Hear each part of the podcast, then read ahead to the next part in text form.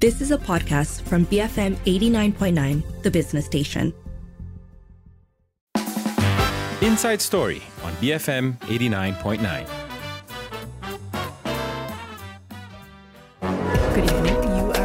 are with Lee Tree Lin and Sharad Kuttan. Tonight, we're looking into something that's been constantly in the news the state of the ringgit. This as the ringgit has fallen to its lowest level against the US dollar since the late 1990s. It's prompted hand wringing about what this means for the economy. So, first, we'll be speaking with Pankaj C. Kumar, financial market columnist, and then later with Ben Sufyan to explore the political ramifications of the ringgit's troubles. So let us know do you have questions about what is happening to the ringgit? You can call 7733 tweet us at BFM Radio, and send us a voice note or WhatsApp at our U mobile number 018 789 8899. This is Inside Story.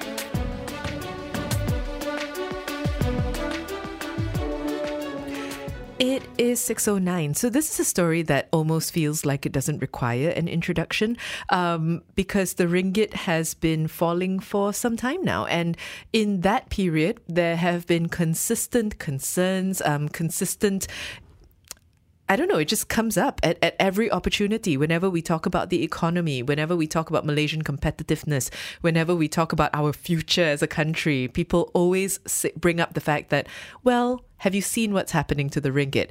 And so we thought perhaps the time was right to just open it up for a larger conversation about it and also really to take your questions because I don't know about everyone else. Uh, I can say that I definitely do not fully understand uh, all the uh, all the various I think issues surrounding it and I certainly don't understand the technicalities of it.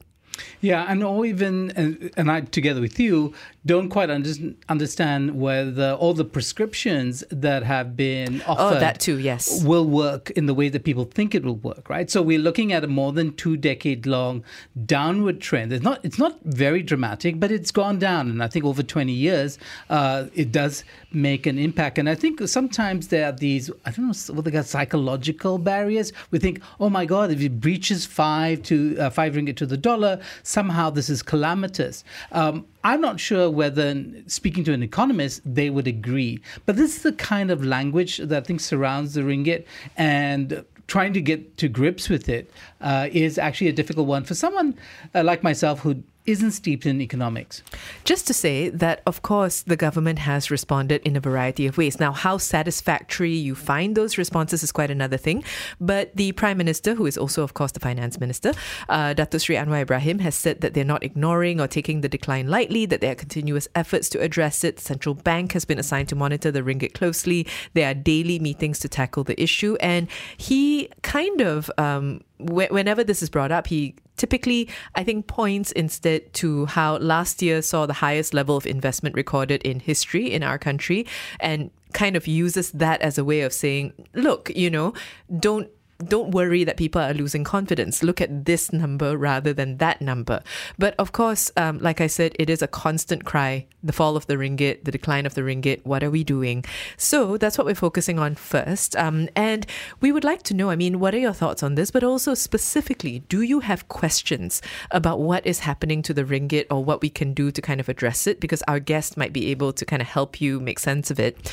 Um, joining us after this will be Pankaj C. Kumar, the finan- a financial market columnist. But again, if you have questions for Pankaj, that number to call double seven double three two nine hundred. Send a voice note or WhatsApp 018 789 8899 and tweet us at BFM Radio.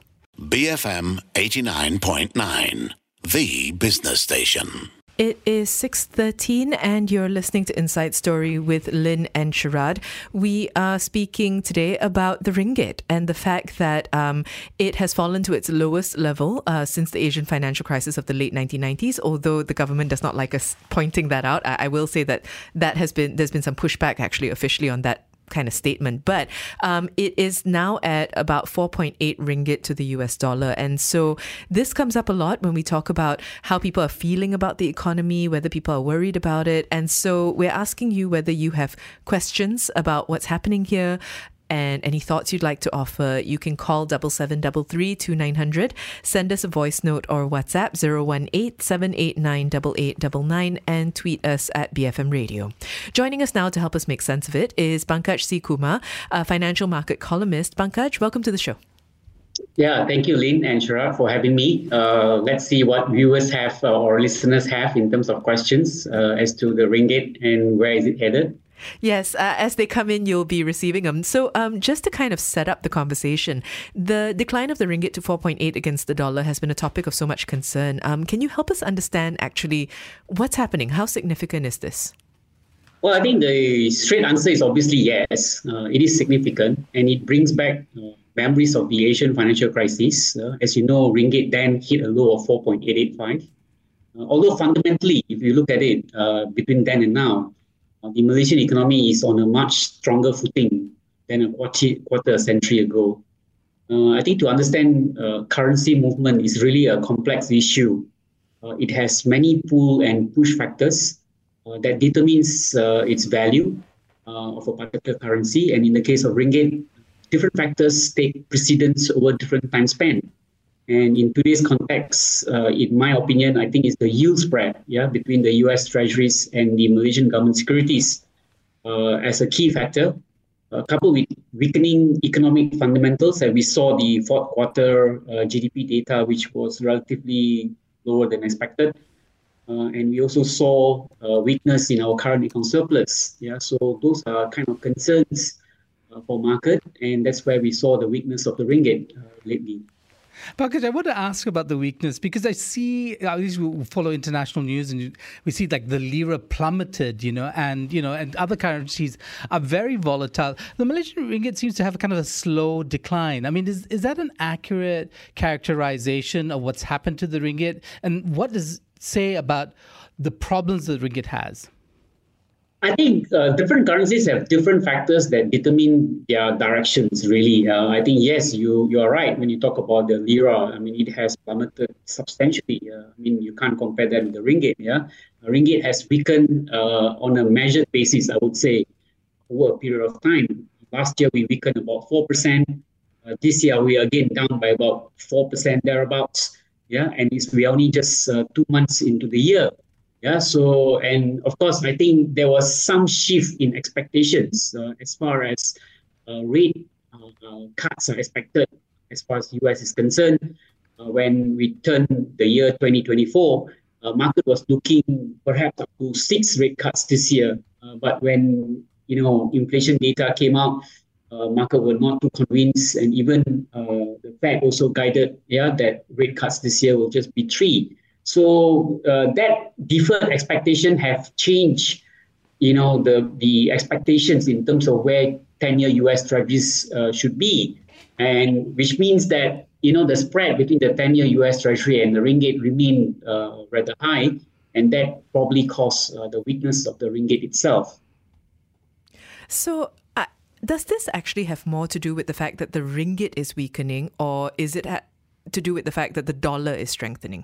Yeah, I think that's always a very good question. Yeah, a lot of people ask me this. You know, which is which? Uh, is the dollar weakening or is the ringgit, uh, the dollar strengthening or the ringgit weakening? I say you got to segregate the two. And one, the way I look at it is that I look at the dollar index. Yeah, dollar index is a well uh, observed uh, currency as well as the index. And if you look at it uh, year to date, uh, the dollar index is up 2.7 percent. Right, whereas the ringgit itself is down 3.8 percent against the dollar. So naturally, you can measure this by saying the dollar strength is about, you know, uh, three quarters of the uh, of the weakness of the ringgit, and the other the other quarter is actually the weakness of the ringgit itself. Yeah, so maybe you can measure it that way. Well, what about the statement? I believe it came from Governor Anwar himself when he said, "Well, look at regional currencies; they also have they also have weakened." So, I mean, you know, the other obsession the Malaysians have is Singapore, right? So we, it's we're also weakening against Singapore, and that always hurts. How would yeah. you kind of advise us to think about, say, even regional currencies and or the ringgit in in a comparative perspective? I think if you look at it over a period of time, uh, the ringgit has weakened against all the you know regional currencies, yeah, and that includes the Thai baht, includes the Indonesian rupiah, uh, maybe to a certain extent the Philippine peso. Uh, no need to talk about the dollar, Sing dollar, yeah, which we have weakened uh, considerably over a period of time.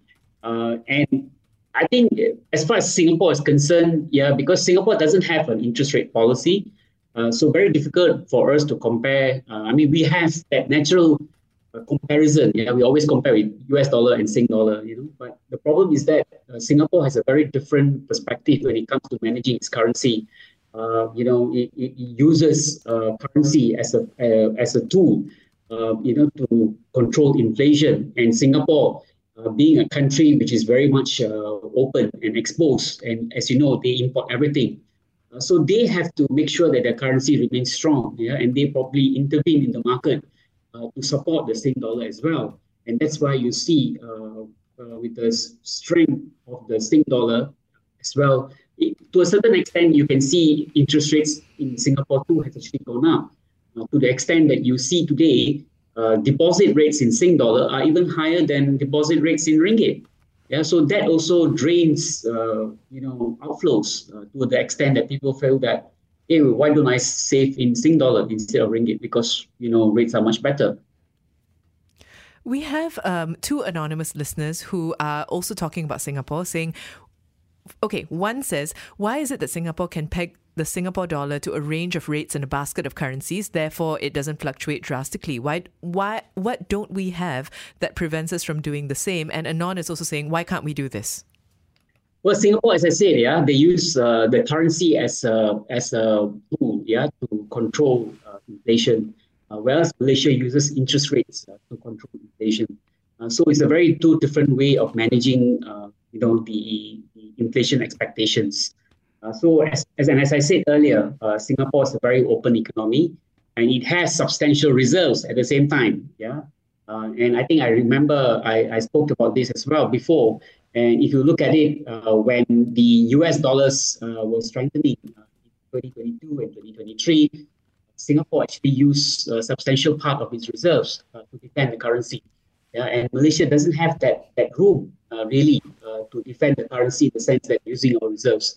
Yeah, so in Singapore's case, if at, let's say Singapore didn't do anything and Sing dollar actually weakened, what would that mean? That would mean inflation, imported inflation will continue to creep into the economy. Inflation rates will remain high, and that will be detrimental to growth.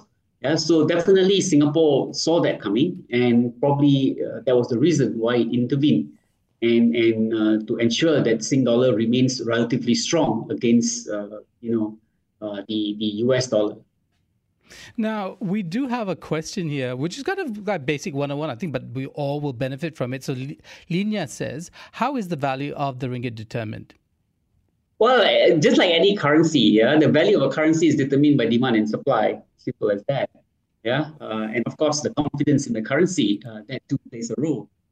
Some people like to compare, you know, uh, between one currency and another because today uh, all currencies in the world most of them you know they are not really backed by by what they call gold reserves or anything like that. Yeah it's all about confidence and sentiment.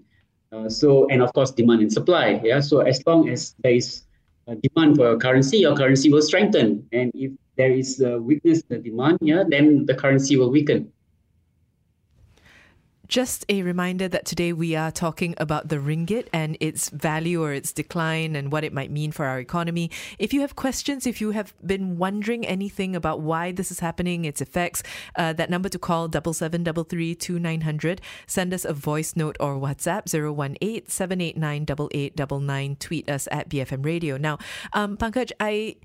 I think that what we've been seeing is that a lot of people are comparing it or measuring it up against the Asian financial crisis in 1998. And actually, Roberto uh, has messaged to say um, the last time, I if I remember correctly, the crisis then was about currency manipulation, with George Soros being heavily criticized for it. Right now, it doesn't. It's not as deep as that. But could it be some monetary or currency manipulation on the horizon? I just wonder because I'm not sure.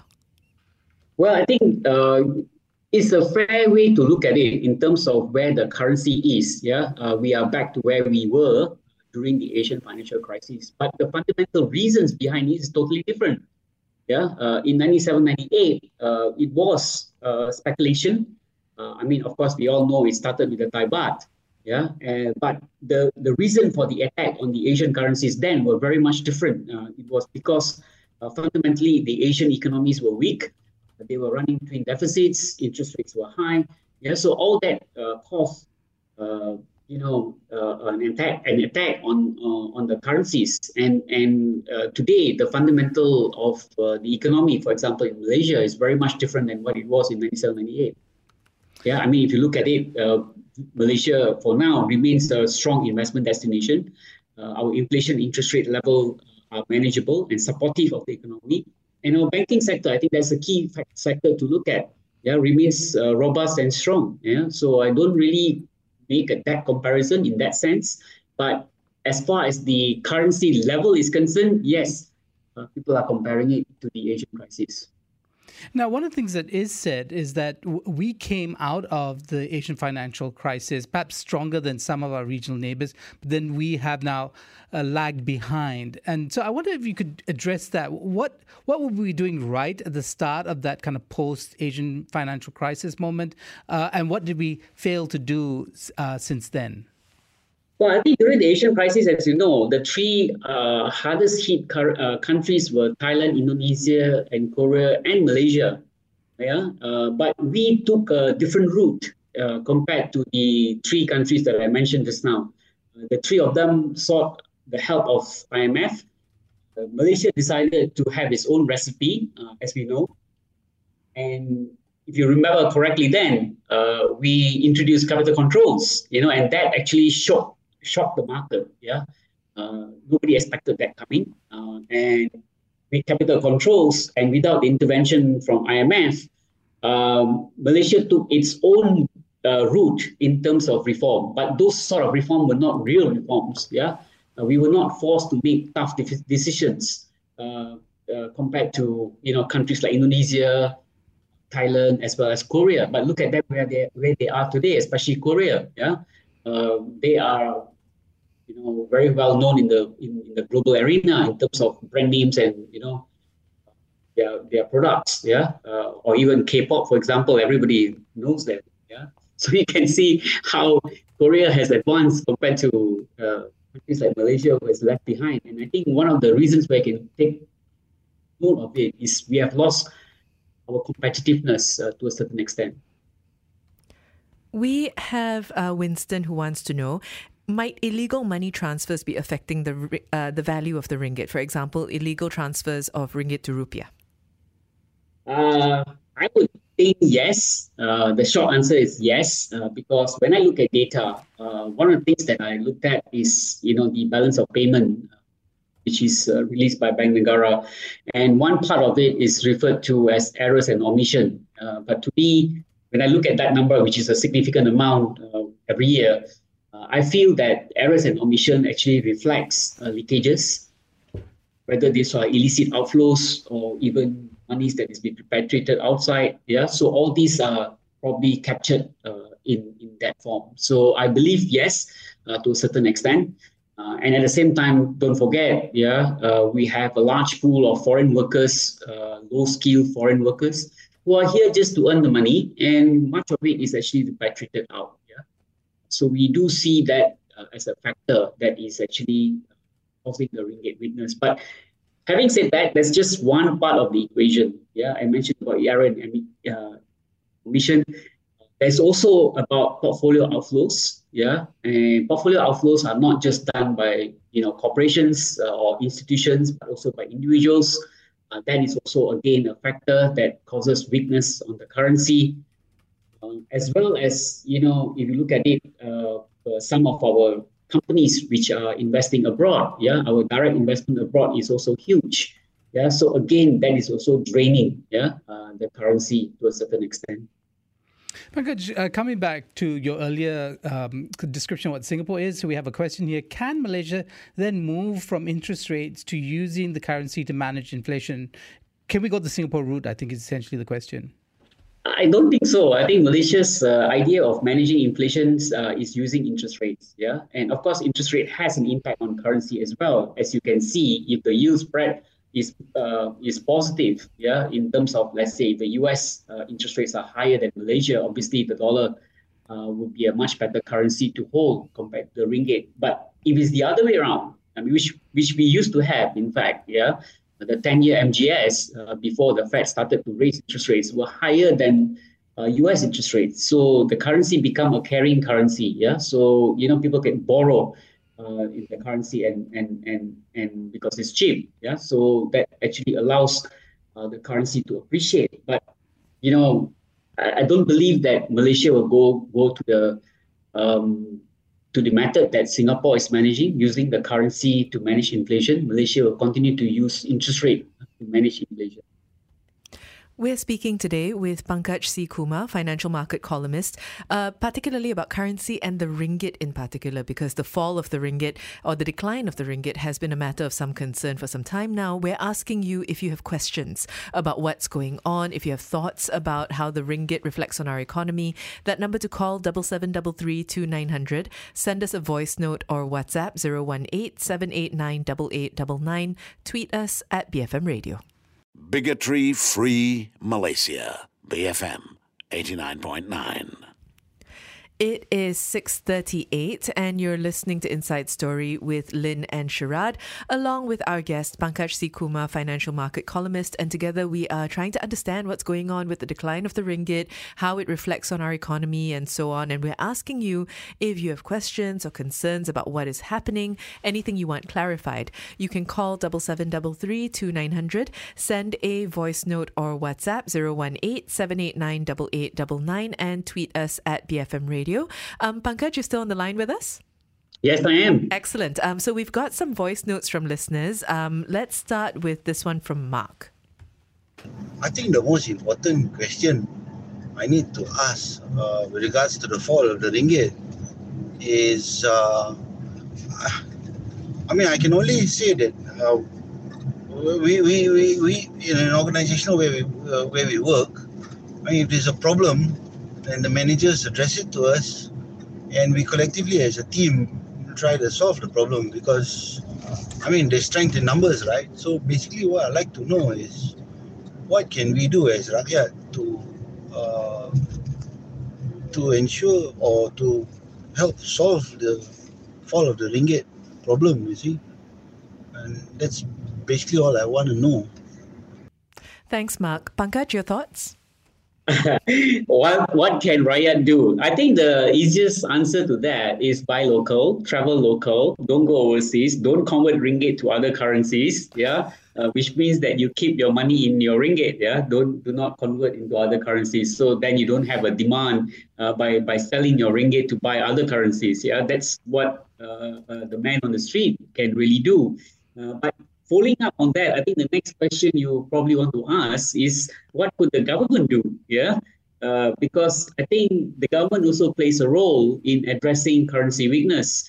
Uh, I mean, other than the central bank, uh, the government too can encourage, you know, exporters to convert their currencies to the ringgit. Uh, they could encourage uh, our GLCs who have invested a lot abroad, you know, to start realizing their profits and bringing back their, those proceeds to Malaysia, uh, which means that they will convert or sell in other currencies and bring it back into ringgit. That could help the ringgit as well. Yeah, uh, and of course, some people have given the opinion that perhaps Bank Negara should raise interest rates to match what's in the US, but I don't completely agree with that because the fundamentals of the US economy is totally different than Malaysia. Uh, our growth is still pretty much okay, uh, while our inflation is well under control. So there's no reason to really raise interest rates. Yeah. Yeah, but could you, uh, can I ask you about that? Because raising interest rates would hurt a certain segment of Malaysians, yes. right? I mean, right? Yes. Okay, so and I can see why that will be a push. There will be pushback on that. But I want to come back to you how Rakyat can help uh, yeah. You said, you know, buy local. But, you know, so many of the things that we buy locally, as were in our groceries, actually from other countries. Imported. Imported, right? So what do we do with yeah. that? What do we do with our digital purchases, online purchases on, you know, all these uh, platforms? What do we do with the fact that a lot of our food is imported? I mean, well, well, if you if you need to, obviously you can't avoid it, right? Uh, I suppose, but it will come to a point where it becomes too expensive to buy something that is, you know, imported. Then you probably look for substitutes, uh, which you find that okay, in Malaysia we do have it. You know, just buy local, for example. Yeah, certain things time prices have really gone up a lot. Yeah, uh, I mean even if you look at the whole uh, supply chain, uh, when you talk about manufacturing processes or agriculture, uh, the input costs have gone up. Yeah, because a lot of things are actually imported, value added, you know, and then to the final product. And, and that actually pushes up uh, final uh, cost of producing in terms of manufactured product or agriculture products uh, or, or, farm products. Yeah, so all that has an impact. Uh, so then again, you got to ask the question whether you know are there substitutes for you. If you do not have, then obviously you have no choice. Yeah, but to continue to consume. But if you have a choice in terms of buying something that is cheaper or made in Malaysia, why not? Yeah, so I think that's the way to look at it.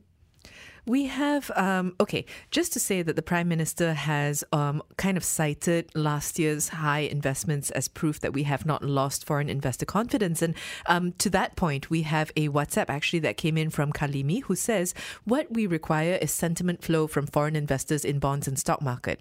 The problem is foreign investors can't hedge their foreign currency exposure since um, the ringgit's NDF was clamped back in 2016. Although BNM developed onshore FX markets for foreign investors to hedge onshore, it's troublesome, especially for investors that operate during non Malaysian hour trading times. This simple access to hedge will definitely increase foreign flows, hence strengthening the ringgit.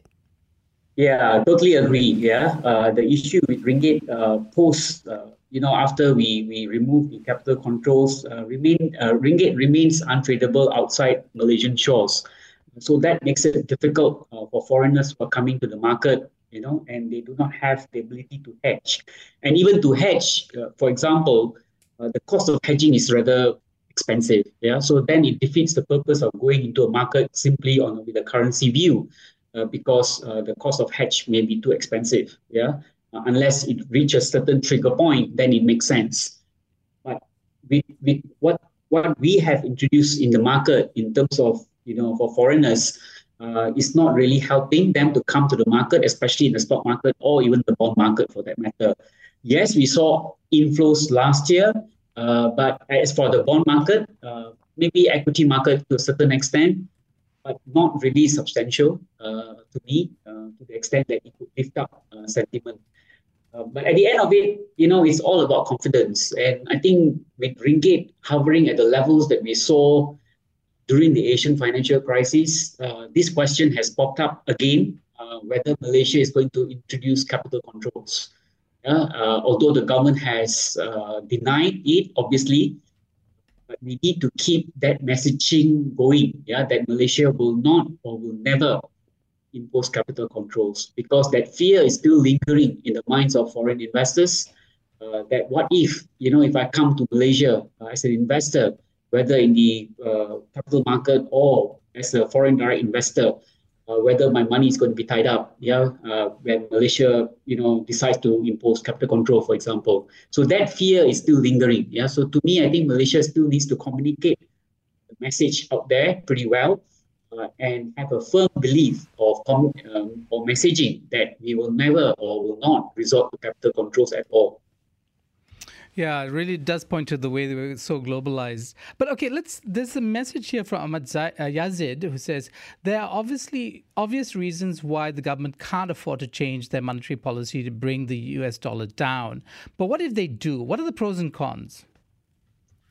Um, obviously, if you are trying to match what the US is doing, it will hurt the local economy. I mean, the fundamental factors between Malaysian economy and the US economy are to- totally different. Our currency is not pegged to the dollar.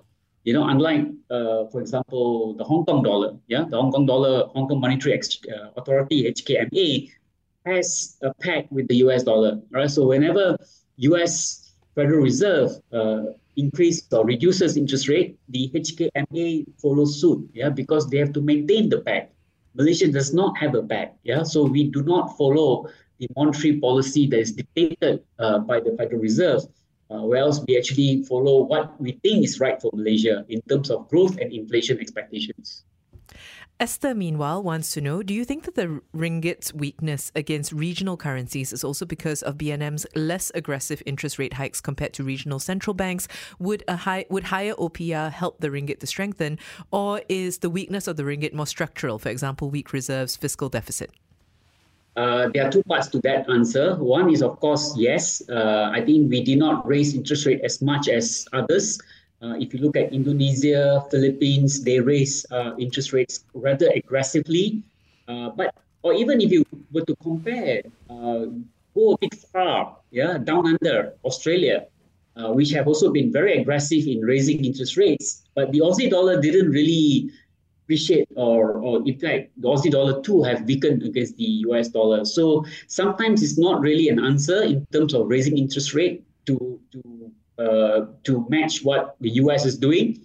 Uh, but at the same time, when you look at it uh, in terms of the uh, regional comparison, uh, you will see that uh, the factors that play out for Malaysia are totally different than the rest of Southeast Asia. Yeah. Uh, in fact, uh, inflation in Malaysia is under control, whereas in other countries, inflation remains persistently high. Uh, so they have difficulty, even though they have raised interest rate uh, to a certain extent, uh, they actually face difficulty in, in cutting interest rates now because inflation remains high. Uh, whereas in Malaysia, I think the last reading we had, if you look at the core inflation, it's only 1.8%. but of course, we have expectations that inflation will go up perhaps second half of this year uh, when the government starts to reduce uh, subsidies and introduce targeted subsidies for fuel, or perhaps uh, with other price pressures, especially with the introduction of, of uh, SST going up to 8%. Uh, so that could have some impact in terms of prices uh, and inflation could start to pick up again. We're speaking today with Pankaj C. Kumar, financial market columnist, on the state of the ringgit. If you've got questions or comment, you can call us, you can send us a voice note or WhatsApp. You can also tweet us at BFM Radio. Bringing fresh meaning. BFM 89.9. It is 6:49 and you're listening to Inside Story with Lynn and Sharaad and we're speaking today about the uh, decline of the ringgit and asking you if you have questions about it that you'd like some clarity on. You can call double seven double three two nine hundred, send us a voice note or WhatsApp 018-789-8899 and tweet us at BFM Radio. So um, we do have more listener questions. Um, CG says Malaysia's shadow economy is quite substantial. Could this also impact our weak currency? What advice would you give for savers and senior citizens to ensure that their savings won't deteriorate? Well, I agree. Uh, I think there are two parts of this uh, statement as well. First of all, if we look at the shadow economy, I mean, the expect the the uh, so-called official or unofficial data suggests that the uh, uh, underground economy perhaps or shadow economy is about 25 to 30 percent of the formal economy, uh, which is huge. Yeah, uh, and the government basically loses out in terms of tax revenue. Yeah, which if uh, left unchecked uh, is not healthy for government's finances. Uh, so that is why, uh, if you recap, coming from the budget that has been presented before, the government is introducing e-invoicing, which sooner or later will capture a lot of you know, uh, uh, businesses or individuals who are not captured by the tax bracket now. Yeah, so that is actually a positive thing for the government uh, in the years uh, coming. Um, and the other part of the question was about uh, what was it just now, uh, Lim? About sa- uh, savers and senior citizens. Ah, okay, savers and senior citizens. Yeah, I think that really depends on your commitments. Yeah, uh, if you are in Malaysia, your your if you are saving in ringgit, you're earning ringgit, you're spending in ringgit. Yeah, yes, uh, there will be some impact coming from imported inflation, uh, but there's very little you can really do in terms of uh, managing that risk exposure. Uh, there are some uh, savers out there who hold foreign currency deposits, uh, perhaps to capitalize a bit on the weakness of the ringgit and perhaps a little bit of, you know, slightly higher in terms of interest income. Uh, that could be another strategy. In fact, if you look at it uh, in Bank Negara statistics, uh, total deposits of the of the banking system, 10% of it is actually in foreign currency deposits. So there are uh, depositors out there uh, who actually keep money in foreign currencies. Now, there's also a message here, or question rather, from Jimmy Lim. He says, "Why do Malaysians, why don't Malaysians discuss or compliment Malaysia for its debt to GDP ratio? Ours is way better than Singapore's." He also went on to say, uh, "Why don't we compare the ringgit to the yen?" Okay, very good questions. Uh, in fact, uh, I think I, I'd like to perhaps address the first one. The Malaysia's debt to GDP is about 65% thereabouts. And Singapore, of course, some will quote and say that Singapore has a high debt to GDP of more than 100%. But that's not entirely true, you know. Uh, Singapore debt is actually uh, self-made debt.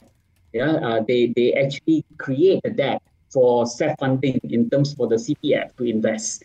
Yeah, so is not really debt, really. Singapore actually is a, is a net cash country, not a net debt country. In fact, they have they are triple A rated. Yeah, so Malaysia shouldn't compare with Singapore in terms of where we are uh, in terms of our financial management compared to Singapore. So we are we uh, uh, as a comparison in terms of 65% with developed countries is actually healthy. Uh, but for Malaysia's case, at 65% uh, debt to GDP, the problem is that the level of debt uh, and insufficient revenue from tax collection and other income suggests that our debt service charges are rather high. Yeah, uh, in fact, it has surpassed the self-imposed threshold of 15%. I think it's about 16 point something percent now. Uh, so that's not very healthy. Yeah, so we need to maintain uh, perhaps the debt to GDP ratio or bring it down. Uh, and that can only happen if we start to spend less or uh, you know we are able to collect more in terms of revenue and coming talking about revenue of course then it we are referring to the tax reforms yeah, that the government should introduce. Because some of these are all structural issues, really, yeah, in terms of what the government should be doing. Uh, we have introduced some changes to the tax system that we have today. Uh, as you know, the SST rate has been raised. We have introduced capital gains tax. We have introduced low value goods tax. Yeah, we are also going to be introducing luxury goods tax. Yeah, uh, so there are many ways to you know uh, introduce higher taxes. Uh, in fact, Malaysia needs to do it because in comparison, if you look at Malaysia's tax collection to GDP uh, with OECD countries, we are way behind. Our our tax collection to revenue uh, to GDP is only about twelve percent or less than that. Whereas in OECD countries, we are talking about 18, 19 percent. Yeah, so we are way off. Yeah, so we need to widen the tax net. Uh, tax um, and, and that can only happen again, you know, I mean, we are talking about wages, yeah, uh, we need to raise wages as well. So that will actually help the government to uh, collect more revenue and, and having a better revenue profile and reduce reducing that going forward. We've also got a voice note from Saiful, which actually kind of circles, um, you know, how relevant this is to the broader public. For me personally, and from the survey that I do, uh, outside from Klang Valley, people don't really care about the money ringgit are going down. Because for most of us we are looking at the cost of living, looking at the potential how the thing coming up, and so far the the cost of living, the pricing, everything is quite stable, and those are the things that main concern for other people from outside of Klang Valley. Only people who are right now interesting in politics or we're talking about the Klang Valley people we are more towards Malaysia problem. We're talking about national issue. When the last time we have the same thing, 4.8 ringgit per dollar, it does impact us directly because at that same time you have to remember, petrol, everything is going up accordingly to the ringgit, and the, yes, similar with some of the product that's going up almost overnight because of the ringgit, and that impact other people. And for me right now, 4.8 ringgit, I'm not going overseas. I don't really care about that much. Is it the true indicator of economy? No, not in my humble opinion. Saiful, thank you for that. Um, Pankaj, your thoughts, because I, I think that we've, I mean, we've just done a whole hour really on it. Um, but do you think that it is, you know, the true indicator of our economy's strength? Uh, I yes and no. I mean, to some people, you know, you don't feel it, yeah, because we have a lot of price controls out there. Don't forget. And the first one is, of course, where everyone everyone feels it in the wallet. Uh, is our fuel. Yeah, around 95 at two ringgit five cents has been there for the longest time. Yeah, uh, and of course the government continues to provide subsidies. Uh, and today, if if it's free floated, yeah, uh, petrol would be at least about three ringgit fifty cents per liter, and we are not even talking about taxing yet on fuel consumption. Yeah, in Wales, if you look at other countries within the region, uh, petrol that is sold to the consumers is actually tax. Yeah, uh, the government actually collects tax. Yeah, other governments, but Malaysia doesn't do that. Yeah, and Malaysia provides subsidies. So the man on the street don't feel it. Uh, the reason why, uh, the other reason is that, of course, maybe there's no much of, uh, like for those who are outside Klang Valley, maybe uh, what they're consuming is very much uh, produced in Malaysia, you know, so it doesn't really impact them. But if you were to look at imported items, we already can see the impact, yeah, whether it's consumables or even capital goods, yeah, the, the prices are are much more higher because ringgit is weak. Pankaj, we have one, about one minute. Uh, in Parliament today, Subang MP Wong Chen said that the government should be ready to defend the line, not let the five ringgit psychological mark be breached. What do you think?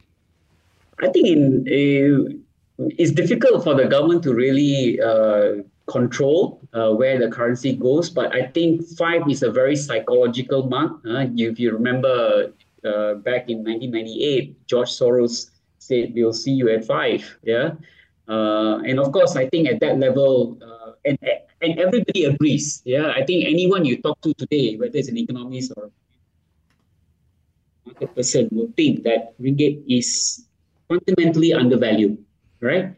Uh, but somehow or other, the ringgit continues to weaken. Yeah, I, but I believe that we are almost at the threshold level where the ringgit have probably seen the worst, and from here the ringgit should appreciate. Yeah, so I would think that uh, if at all it inches towards the the psychological mark, uh, I would think Bank Negara would probably step in and intervene.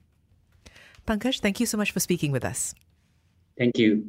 That was Pankaj C. Kumar, financial market columnist, talking about the ringgit. After this, uh, we will be exploring the political side of all of this. So keep it here, BFM 89.9. Bruce Freddie Morrissey, BFM 89.9.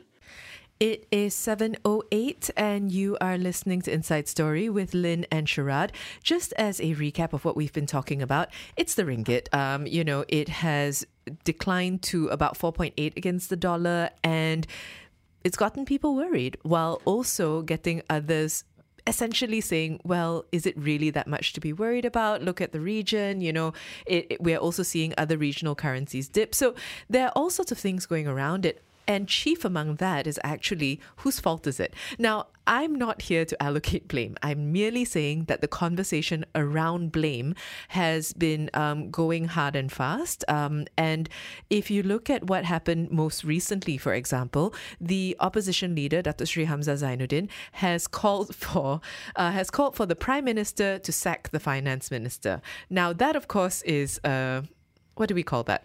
Snarky remark. it's a very snarky remark because the PM and the finance minister are one and the same. But I think that it gives you some idea of um, the the way in which this has turned into a very political conversation. Yeah, and it, it is deeply political because, and I think it's been uh, political for the longest time, right? I think many voices in opposition, uh, regardless of, of, the government of the day, have used this as a way of, you know, striking at the government of the day and saying that somehow something is wrong or there, there's a there's a, a lack in their response and so on and so forth. But I think the the question is whether politicians are trading on our general ignorance of the way the you know where economics works, the way currencies work, which have become extraordinarily complex, right? And so there is this thing, I think, for policymakers, as opposed to what politicians do, uh, which is to kind of, you know, yeah, call for resignations. I mean, that seems to be their general thing. The question is, does it stick? Call for firing. call for firing. Fire yourself.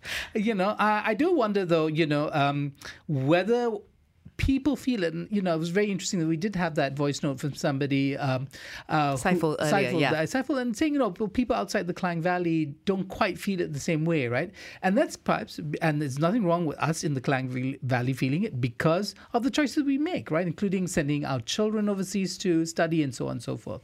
So that political aspect is what we want to explore now. Um, in case you missed our conversation earlier, it was with Pankaj C. Kumar, and he was kind of running through the various various more economic strands of this and trying to offer some clarity. So, in case you you're, you're wondering what's going on, um, that might be a good one to listen to once the podcast is out. But joining us now to talk about the political side of things is Ben Suffian, Program Director of Merdeka Center. Ben, thanks for speaking with us. Thanks for having me on. So, um, the Prime Minister has essentially rebuffed critics, claiming that the currency's decline is because of poor economic management, pointing that um, pointing to the FDI rising despite despite the ringgit. What do you make of the position that he staked out? Well, I think you know he is, uh, I think, sensitive to the criticisms about the economy, partly because for the longest time when he was opposition leader, he used to be taking pot shots against the standing government of those days about economic performance. Now, I think uh, the the economy of Malaysia, you know, and also how it translates into uh, the way ordinary ordinary citizens feel about its effects on them and their wallets, that has been a long-standing issue. I think uh, for the longest time, people had been shielded. But I think, you know, going back to nearly 15 years ago, when the subsidy regime began to be calibrated during the time of Prime Minister Abdullah Badawi, the public became more acutely aware about the effects of the economy and how it affects their uh, living expenses and their ability to make ends meet. Uh, and throughout that period, uh, you know, Dato Sri Anwar Ibrahim, who was then opposition leader in many capacities, have been criticizing the government. And so now that he has finally come into power as prime minister, now he is on the receiving end of such criticism. criticism. So certainly he is uh, uh, sensitive towards them. Uh, but I think his rebuff of these remarks, you know, uh, stands fairly similar to standing leaders of the past. Uh, you know, pretty pretty much use the same arguments as well. So the question, of course, is it uh, is uh, Perikatan Nasional, uh, led by Hamzah Zainuddin in Parliament, successfully capitalizing on this matter? Do we have a sense of whether it's sticking with the population? I think uh, the ringgit uh, decline uh, is first and foremost, I think, a matter of concern and also um, something that a lot of people who are maybe white collar, upper income, people with business interests are focusing on. For the vast majority of Malaysians, uh, they pretty much are not. Uh, in fact, this very morning, I spoke to a friend of mine who's preparing his retirement farm. He's uh, growing palm oil. And his remark is completely the opposite because he's watching the currency exchanges and he says that a decline in US dollar versus ringgit is bad for him because he's making more money when ringgit is weaker. And so he's been watching this and he noticed that uh, within the last 18 hours or so, uh, the currency exchange seems to be in favor of the ringgit for the first time in many weeks. So leading him to speculate that maybe there has been some kind of intervention. So different segments look at this differently. I think the segment of population that are uh, concerned about the currency exchange are pretty much maybe the top 10%, 15% of the population, along with people in the import business uh, sectors. Yeah, so to that, you know, we had a remark uh, in Parliament today from Wong Chen, uh, Subang MP, who says that the government actually should uh, support the ringgit if it comes close or breaches the five ringgit psychological mark. I mean, who exactly will benefit from the government, I, I guess, uh, essentially pumping money into uh, shoring up the ringgit? Well, I think, you know, that's, I mean, it's very hard to do, you know, because I think many countries in the different parts of the world has tried to intervene and shore up the flagging values of their currencies, and most often they end up being targeted by currency traders and so on. Particularly if there is a big differential between the perceived value of their currency and what the market thinks, uh, uh, what has been pumped up. So I think in the long term, it's not a sustainable you know, uh, strategy. In any case, our foreign currency reserves uh, held by Bank Negara isn't that huge. So I don't think it can last many, many months. You know, it's something that can probably be done over the course of several weeks at the most.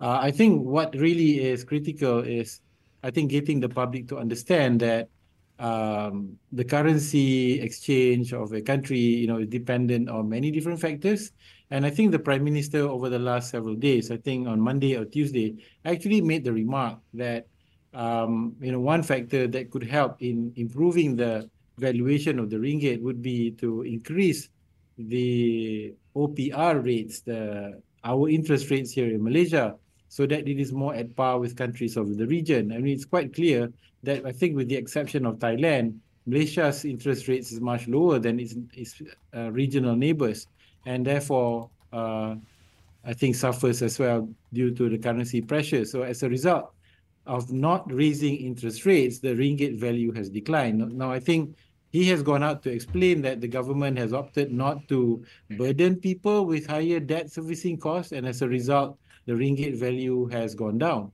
Uh, I think that's something that could be used to further explain this away. But it is an issue that maybe 20% of the people are affected by rising uh, val- foreign currency value. But I think 80% of the people are saddled with high household debts, and therefore uh, what's happening right now doesn't really affect them in a big way. So, essentially, um, do you think that there is any potential for this to lead to any sort of destabilization of the government? I think for this time, no. It is partly because uh, I think people have gone through many cycles of attempted destabilization of the government, uh, and that has, uh, you know, brought diminishing returns to the opposition. In fact, I would say that the opposition has lost a lot of time over the past year uh, because they've been focused on destabilizing the government. They have not been able to really mobilize support for itself in preparation for future elections. They've lost maybe more than a year now. Uh, and at the same time, um, they are facing pressures in their own constituencies. They have MPs that have uh, switched support to the prime minister. And I think the leadership within a lot of these parties, you know, will pretty much be facing uh, renewal within the medium term, primarily before the next election. And so they need to consolidate themselves. So I think potential for destabilization is quite low. I think the major challenge for the current year and going beyond is how the current government intends to impose the subsidy recalibration programs. I mean, we are hearing from the grapevine about reduction of diesel subsidies and RON 95 petrol subsidies that's uh, supposed to take place this year. I think that's critical because that certainly will have follow-on effects on consumer prices, uh, and that I think will affect uh, you know household incomes in a big way uh, in the coming years. So how they intend to mitigate that uh, and um, reimburse or remunerate the public through new cash transfer schemes that has to be articulated that would would i think be the most critical issue between now and the end of the term Ben, you know, just today, uh, the Ministry of Finance, you know, kind of came out to explain to uh, uh, media editors about the increase of S, uh, the sales tax from six to eight percent and all the carve outs in it, you know, and was at pains to say that while they were concerned about, you know, uh, managing the deficit and, and, and debt, that you know they were weren't going to try and burden people further. But is that message reaching the ground? And I wonder if, um, in pro- making these proposals that government have, uh, you know, uh, is the messaging going out properly? Are people receiving it? Do you have any polling data that might support a perspective on how uh, the government comms is doing? Yeah, I mean, we've been doing polling, and in fact, right now we are running a poll as well. What we are noticing is that um, you know, public appreciation of how the government is managing the economy has been pretty low. Not just this government, but previous administrations as well. I think the public has grown very, very critical about, uh, you know, livelihood and cost of living issues. That has been uh, the top issue for pretty much the last 15 years. Uh, and even though we understand from data that we've received that uh, wages have improved somewhat from the COVID period, uh, I think a lot of households are still feeling they're still running behind uh, the cost of living. Um, and so I think in terms of effectiveness of government comms, still leaves a lot to be decided uh, because it's not reaching out there in a big enough way that makes people understand. I think for the government, um, their key challenge is, I think, before they reach out to the public, is even members of the public sector, their own civil servants, probably are not in the clear in terms of what the government's policies and strategies are. And I think this is critical because they serve as interlocutors between the government and the public. And, and here we are talking about ordinary civil servants in the town councils, in the line counter services, teachers especially. There are 500,000 teachers. Uh, I wonder whether they are clear. My, my sense is by looking at the voting record from last August, they are not in the clear. I mean, major vast majority of them voted PN, and so I think that that just is a stark reminder that the government's challenges in terms of convincing and informing people be, begins at home, begins in their offices first.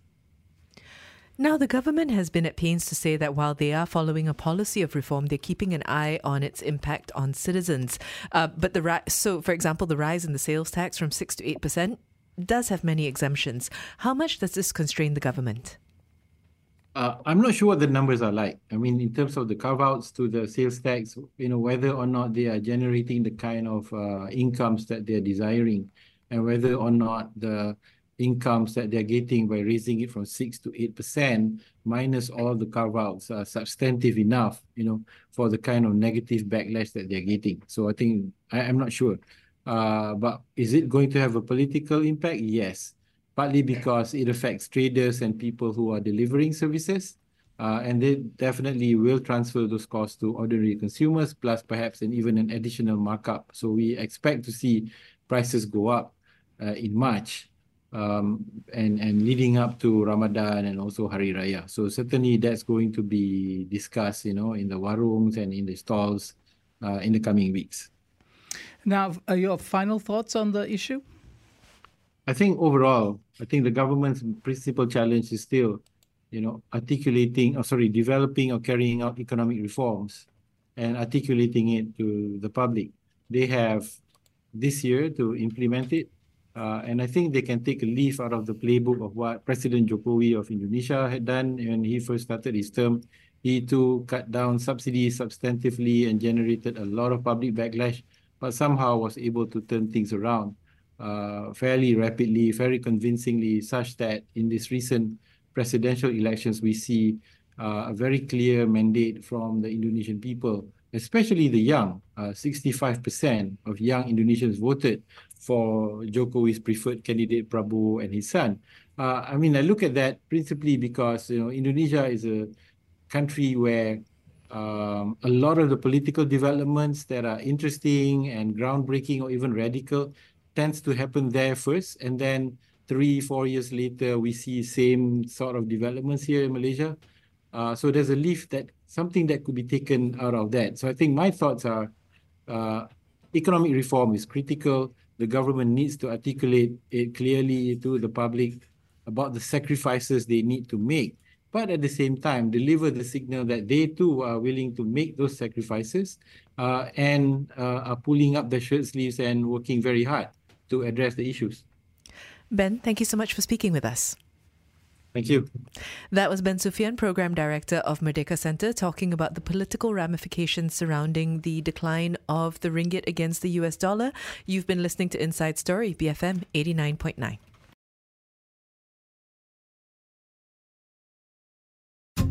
You have been listening to a podcast from BFM 89.9, the business station. For more stories of the same kind, download the BFM app.